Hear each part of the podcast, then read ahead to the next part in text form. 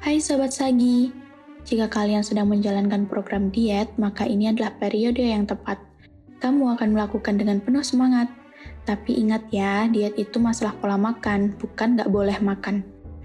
Lakukan research terlebih dahulu dan pelajari apa itu diet dan bagaimana diet yang baik. Dan jangan asal-asalan ya. Gak mau kan jadi jatuh sakit padahal niatnya untuk sehat? Percintaan untuk Sobat Sagi Lovebird. Cukup satu kata aja. P-E-R-C-A-Y-A alias percaya. Tumbuhkan rasa percaya yang kuat, bukan rasa cemburu yang dikuatin ya.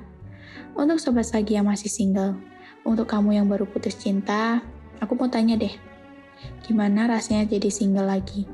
Lebih baik kan daripada masih terjerat dengan toxic relationship?